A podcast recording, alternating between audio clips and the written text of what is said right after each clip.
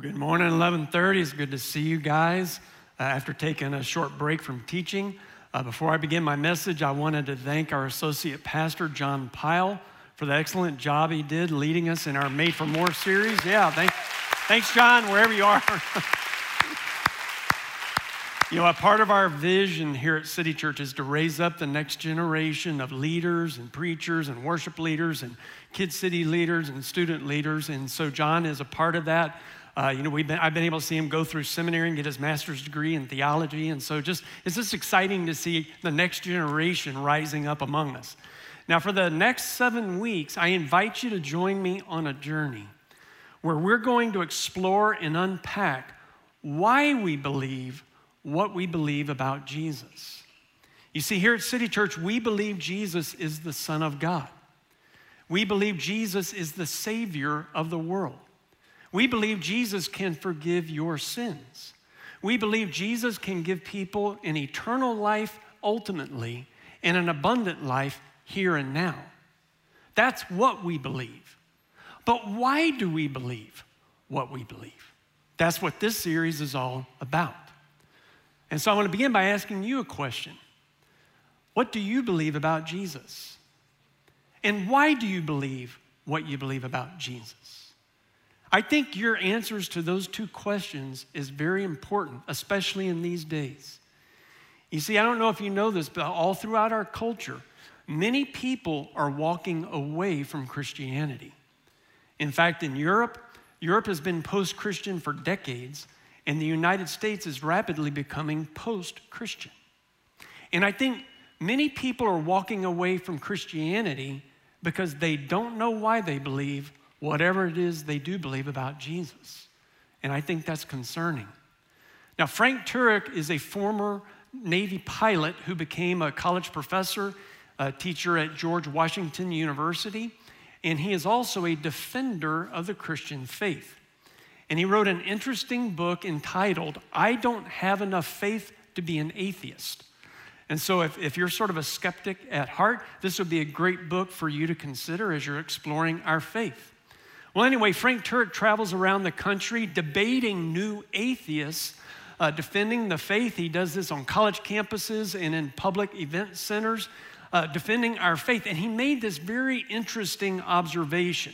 He wrote, The reason so many people are easily talked out of Christianity is because they were never talked into it in the first place.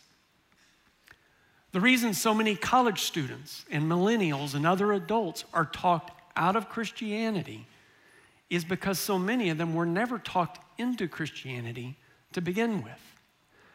And so I just want you to know in this series, I'm going to try to talk you into Christianity. If you don't believe in Jesus, uh, but you're exploring our faith, I just want you to know you're welcome here. This is a safe community of grace. We understand that a lot of people who don't believe in Jesus but want to explore what people who believe in Him believe, they come to places like churches, and our church just welcomes you, and you don't have to believe what we believe to be here. But do understand, I am going to try to talk you into Christianity. and if you would say, Pastor, I, I'm one of those people who walked away from Christianity, well, then I'm I'm going to attempt to talk you back into Christianity. And I'm going to do so by giving you some compelling reasons to believe in Jesus.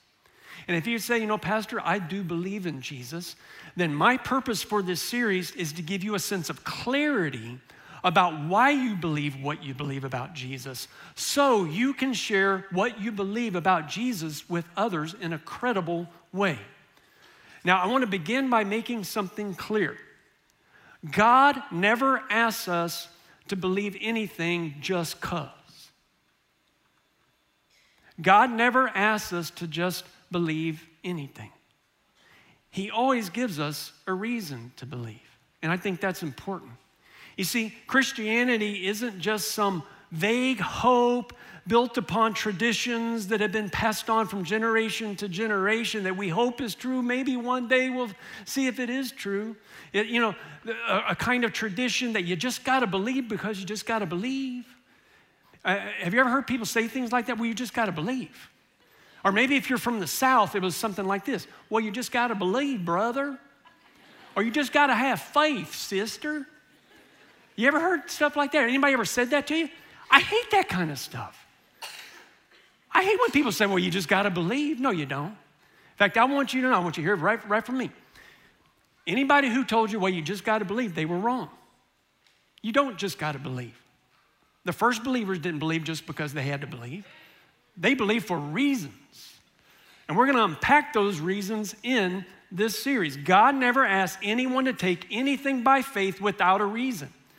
Because I, so I want to make, make it clear the Christian faith is always based on something or someone, which means there's a reason to believe it.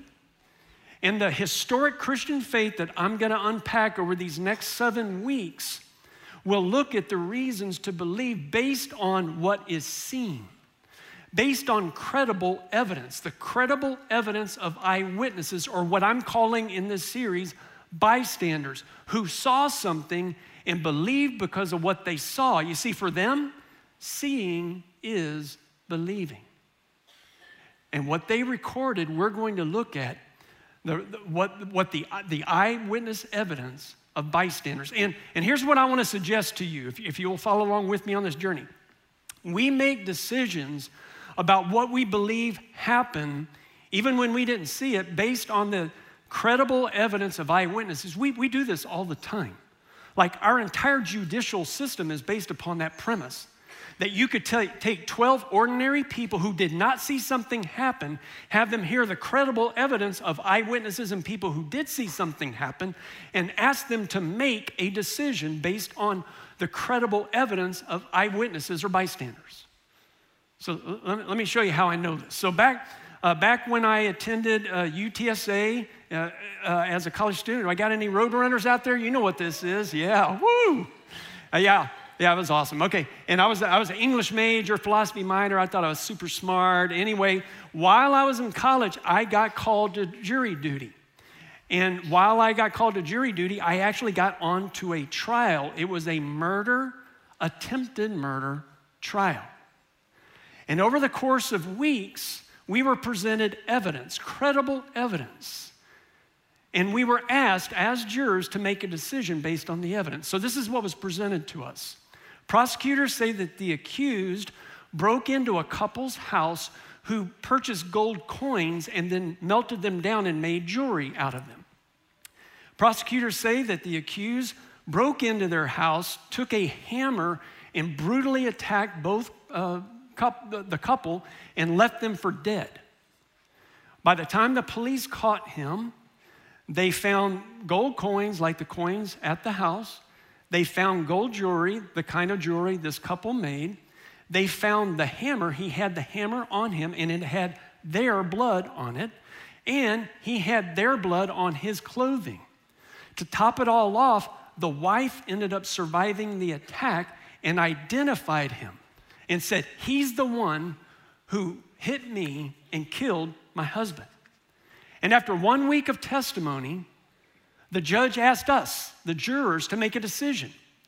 Even though none of us had seen what had happened, he asked us to make a decision based on the eyewitness evidence of others who did. And that's what I'm going to ask you to do as well. You may not have seen what Jesus did and what he's, and you may not have heard what he, what he said, but others did. And I'm going to present to you credible evidence regarding what Jesus did. And I am going to ask you to make a decision based on the evidence that I'm going to present over the next seven weeks. We're going to look at the eyewitness account of a bystander. This bystander's name is John. And John was one of the 12 uh, disciples of Jesus, the inner circle with Jesus. And if you ask John, who, who was a believer and he was a leader in Jesus' movement, the movement he called the church, if you ask John, John, why do you believe? He wouldn't have said, well, just because. John would have told you, I believe because of what I saw. For me, believing is, a seeing is believing. And, and we know that as John got older, we believe he was the, the disciple that lived the longest. He ended up in prison on an island because of his faith in Jesus. He realized, I need to leave a record of my eyewitness account of what I saw that convinced me to believe that Jesus is the Son of God so I can leave it for others to consider and believe that Jesus is the Son of God too. And so his eyewitness account that he recorded has been passed down to us uh, throughout the, uh, the Christian history in a document we call the Gospel of John. And the word gospel simply means good news. So it's the good news according to John. And John assumed, he expected that this good news that he recorded would bring good news to all people throughout all human history. Because he was convinced if I can show people this credible evidence of what I saw, they'll believe in him too. And here's how we know that's what he intended. You see, John's is the one gospel account where he tells us, here's why I wrote this. Uh, it's recorded in John chapter 20, verse 30, where John wrote, Jesus performed many other signs. And so that, that's gonna, that word's going to be a key word in this study. He performed many other signs in the presence of his disciples, which are not recorded in this book. But these are written that you may believe that Jesus is the Messiah, the Son of God and that by believing you may have life in his name. Now, did you notice John, John didn't say, Hey, I want you to believe just because, brother? He said, No, here's the credible evidence that I saw, and I'm asking you to believe because of what I saw.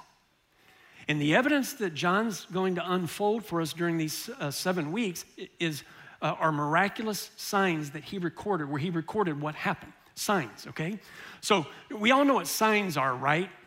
Signs point things out to us. I mean, we see signs all, all the time. So, like, like here's, a, here's a sign that you might see when you're driving around.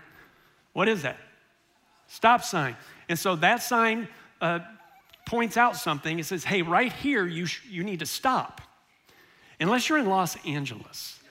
I just visited my daughter in Los Angeles, and they don't see that sign the same way we do in Texas. For them, it's like a slow down and then punch it sign. Lakers. okay, got distracted here. Oh, okay. Uh, another sign that we see. What does that sign point out? Deer crossing, right? It means you need to watch out. Some, some deer might be crossing here. So signs uh, try to get our attention. Signs point out something. And what John is going to unfold in his account of Jesus' life is seven signs that he believes point out who Jesus is. They point to his identity, that he is the Son of God. And his desire is that we would see these signs, we would see his account of these signs, and that we would believe too. Because for John, seeing is believing. And sometimes when, when you hear the phrase seeing is believing, you think that's the statement of a skeptic. It's not. That's why John believed, and he was one of the 12. I think it's okay to say, I want to see, to believe. All right, you ready to look at the first sign? Okay, so let me set up the first sign. It's really quirky. A lot of people don't know this. The first miracle Jesus ever did is really quirky, especially for a devout religious leader. Uh, you'll see what I'm talking about in just a minute. Okay, let, us begin. John 2, verse 1. So on the third day, a wedding took place at Cana in Galilee. Jesus' mother was there, and Jesus and his disciples had also been invited to the wedding. Okay, so do you have the scene? There's a wedding, and so the first miracle, the first miraculous sign happened at a wedding. And, and I think it's important to notice all of the details you see there. First of all, he said, on the third day, so and so happened. You see, yeah, on the third day a wedding took place. What does that mean? Well, if you go back and look at the previous chapter, uh, Jesus had just invited a young man named Nathanael to become one of his 12 disciples. And Nathanael lived in Cana. And so that's why Jesus was in the area of Cana. And Cana is located way north of Jerusalem, where Jesus got in so much trouble with religious leaders. It was really close to his hometown. And so here's why all of those details are so important because, you know, can we just be honest? Most of us, when we read through the, the accounts of, of the Gospels like this, we skip over that part, you know, where they were and when it was. But you have to understand, th- these details are significant because it's the kind of details a person writing an eyewitness account would include. Okay, I'm going to tell you about something that happened. This is where it happened. This is when it happened. And you have to remember the people that John wrote to, they could go check it out. If you want to go check it out, this is where it happened, this is when it happened. And this is so important because a lot of the new atheists make the argument that all of the stories about Jesus are mythological accounts. And you see, I think it's important that John didn't write, a long time ago in a land far, far away, blah, blah, blah. Uh uh-uh. uh He said, Here's where this happened, here's when it happened, and you can go check it out. You see, the historical nature of the gospel accounts is a reason to believe. In fact, it was so compelling, it's one of the reasons a, a very famous atheist became a believer. His name is C.S. Lewis. You may know him as a, an author and as an Oxford University professor, but he also was an atheist who became a believer partly because of the historical nature of the gospel accounts. And, and the reason it was significant for him is because he was an expert in mythology. That's what his field was. And he said, You know, I know what myths sound like, and the gospel accounts don't sound like myths. They sound like the readers are writing a historical account. And it's one of the reasons C.S. Lewis became a believer. Okay, anyway, back to the sign. Uh, verse 3. Okay, so you got, they're at a wedding, right? The scene's at a wedding. When the wine was gone, Jesus' mother said to him, Hey, they have no more wine. Boy, woman, why do you involve me? Jesus replied. My hour has not yet come. His mother said to the servants, Just do whatever he tells you.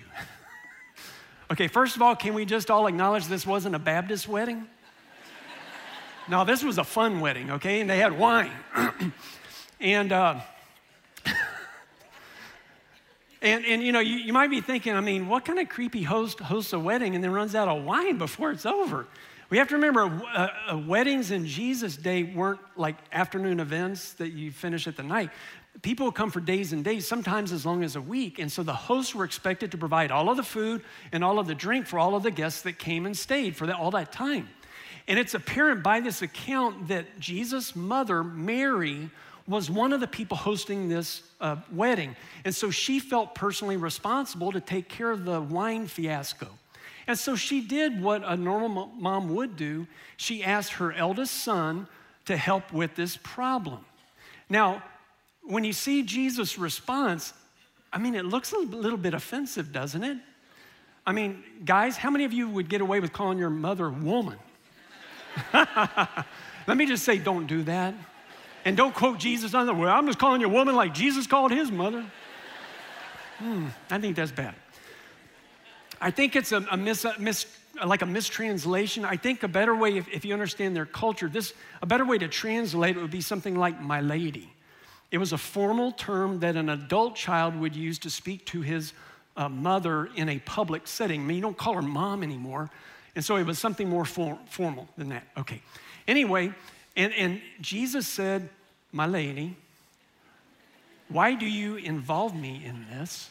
My hour has not yet come. So, what was that all about? This is so important. It's very evident by what Jesus said. He had not performed any miracles yet.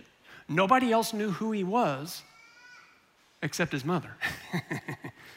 and she wanted him to out himself, so to speak, to, to out his identity by maybe, she wasn't sure what he would do. And Jesus was saying, mm, I, I, I had not, this is not the way I planned it. I didn't plan to do my first miracle at a wedding. It's like, and when Jesus said, My hour hasn't come, it's like he was saying, Mom, I came to be the savior of the world, not the savior of a wedding. but Jesus did it anyway. Why did he do it? Even though he didn't plan it? Because his mom asked.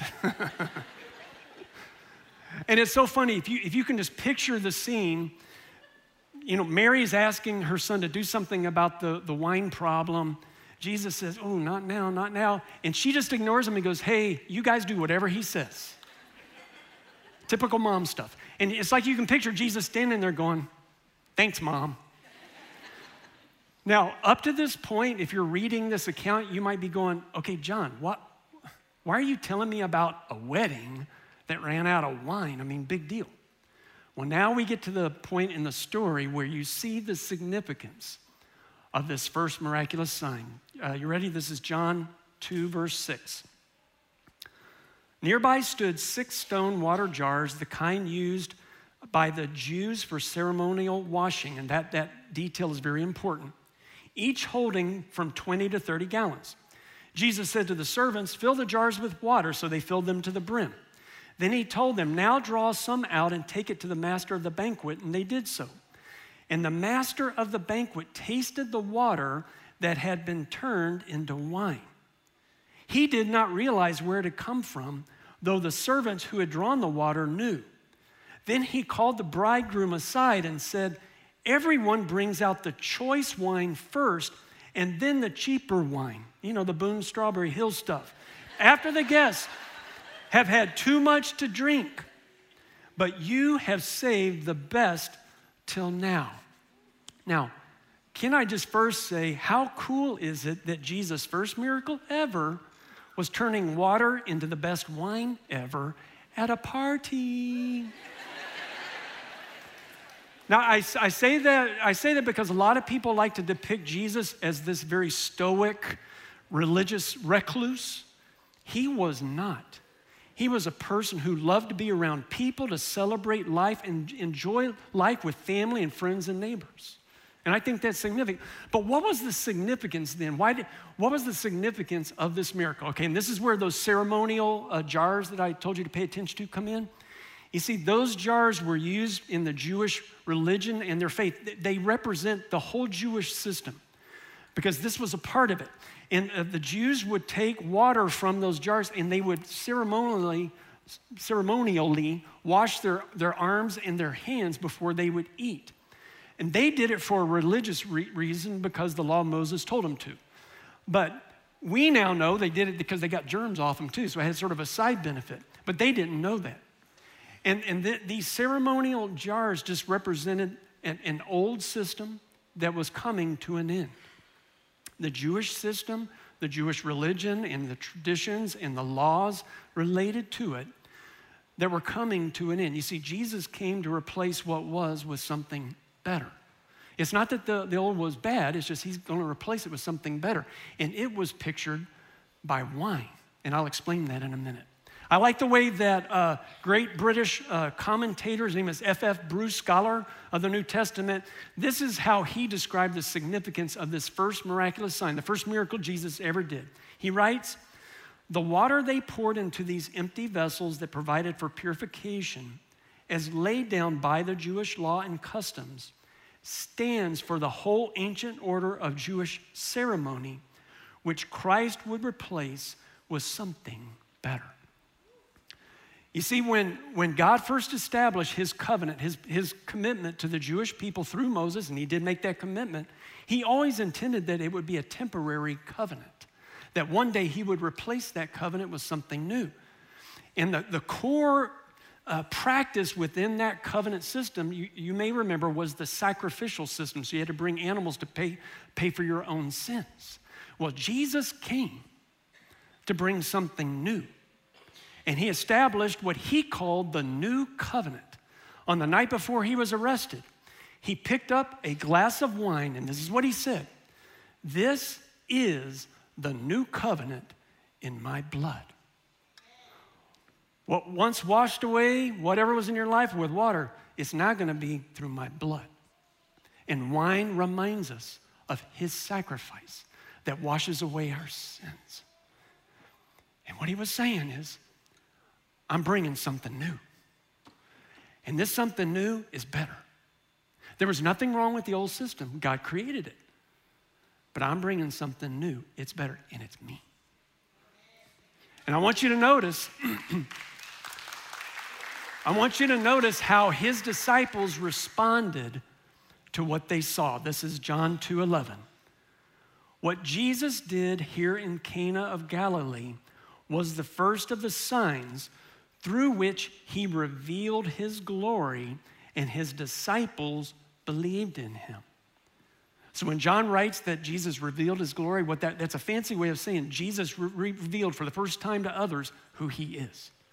This is who I am. Through this miraculous sign, he said, He's saying, I am God in the flesh. I can do the supernatural. I can turn water into the best of wines. And his disciples saw and they believed. Seeing is believing. And I'm asking you to believe too.